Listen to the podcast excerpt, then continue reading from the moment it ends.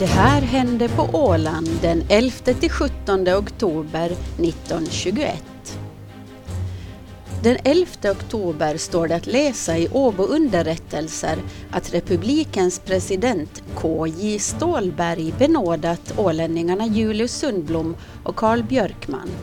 För er som följt med den här serien vet att de två ålänningarna dömts för förberedelse till högförräderi eftersom de vänt sig till Sverige med en åländsk önskan om att få tillhöra Sverige istället för till Finland. Det framgår i artikeln att Högsta domstolen följde hovrättens linje och dömde de båda männen den 29 september till förberedelse till högförräderi. Samtidigt har presidenten godkänt förslagen till lagar som rör landskapet Åland. Lagarna handlar om särskilda stadganden gällande befolkningen på Åland, rätten att äga fastighet på Åland och den så kallade amnestilagen. Den 12 oktober skriver Åbo underrättelser att justitieminister Helminen lämnat över förslagen till de så kallade Ålandslagarna till riksdagen. Samma dag skriver tidningen utförligare om Högsta domstolens dom mot Sundblom och Björkman. Domstolen fastställde visserligen hovrättens dom men föreslog samtidigt att presidenten skulle benåda dem. Domstolen skrev i sitt domslut att eftersom Ålandsfrågan avgjorts är det skäl att försöka få den upphetsade sinnesstämning som denna fråga på vissa håll föranlett att i görligaste motto lugna sig medan verkställigheten av sagda straff sannolikt vore ägnat att försvåra sådana strävanden.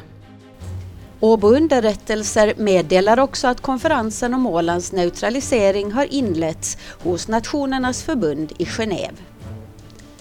Den 12 oktober skriver tidningen Åland att Högsta domstolen avgett dom mot ålänningarna vid en tidpunkt som var tvärt vad som tidigare meddelas och utan att meddela pressen. Tidningen är kritisk till att Högsta domstolen också går på linjen att ålänningarna begått ett brott när de enligt tidningen endast jämte andra åländska män i ledande ställning på uppdrag av Ålands hela befolkning arbetat för åländsk självbestämmande rätt. När Högsta domstolen nu avkunnat sitt fällande utslag har den samtidigt, om också indirekt, stämplat så gott som alla till myndig ålder komna åländska män och kvinnor som brottslingar.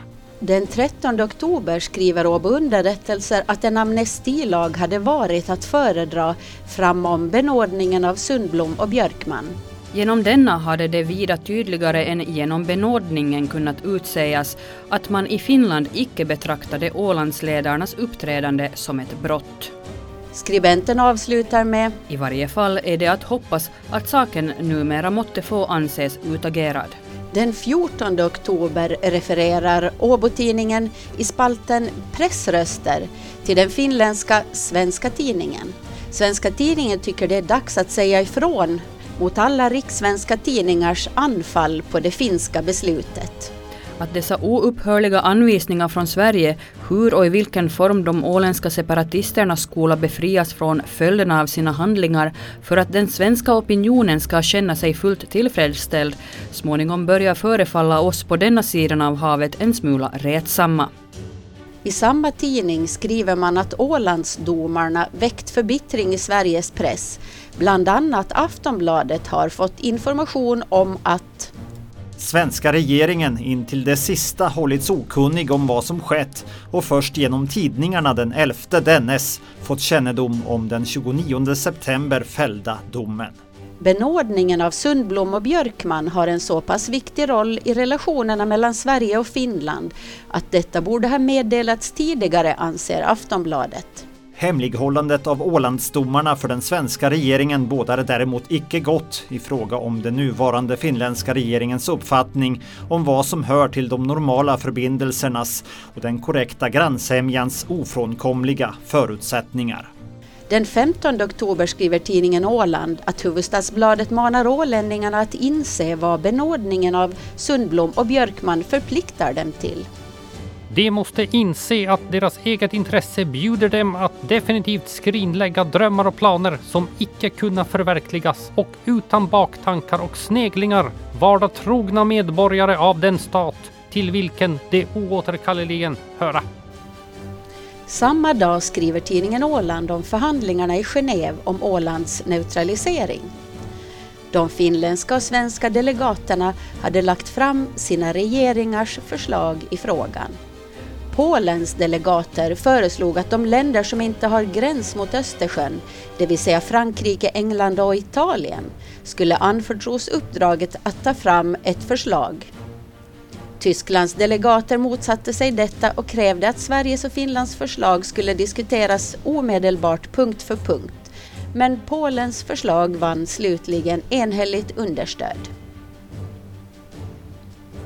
Den 16 oktober skriver Åbo underrättelser att det verkar som att Sverige gör allt för att inte få slut på konflikten mellan Sverige och Finland angående Ålands statstillhörighet.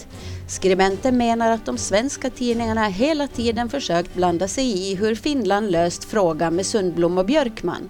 Först ville de blanda sig i hovrättens dom, sedan protesterade de mot amnestilagen. När sist och slutligen den finländska regeringen för frågans snabba och lyckliga lösning tillgrep benådningsförfarandet befanns detta vara en ännu större oerhördare kränkning. Skribenten skriver att man tröttnat på de svenska tidningarnas polemik. Att försöka komma till förståelse och försoning med en motpart som visar sig absolut okänslig för alla skäl och all reson är icke vidare lockande. I samma tidning publicerar Åbo Underrättelser ett meddelande från statsminister Vennola om slutuppgörelsen i Ålandsfrågan.